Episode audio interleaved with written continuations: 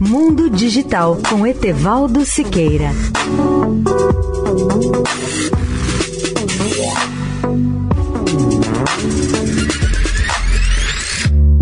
Olá, amigos da Eldorado. A Austrália pode mudar o comportamento do Google e colocá-lo em desvantagem em todo o mundo.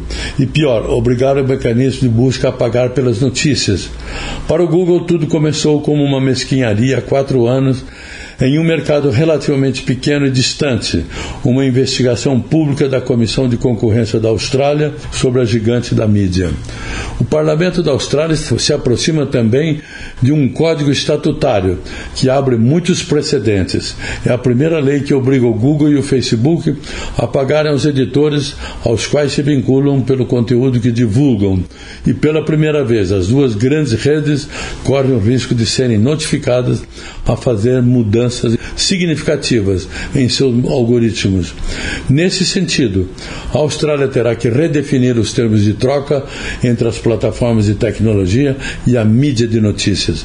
Com isso, o Google poderá erodir os pilares fundamentais da internet que ajudaram essas redes a prosperar.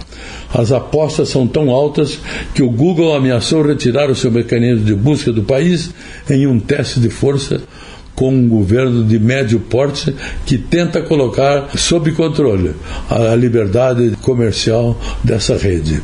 Etevaldo Siqueira, especial para a Rádio Eldorado. Mundo Digital com Etevaldo Siqueira.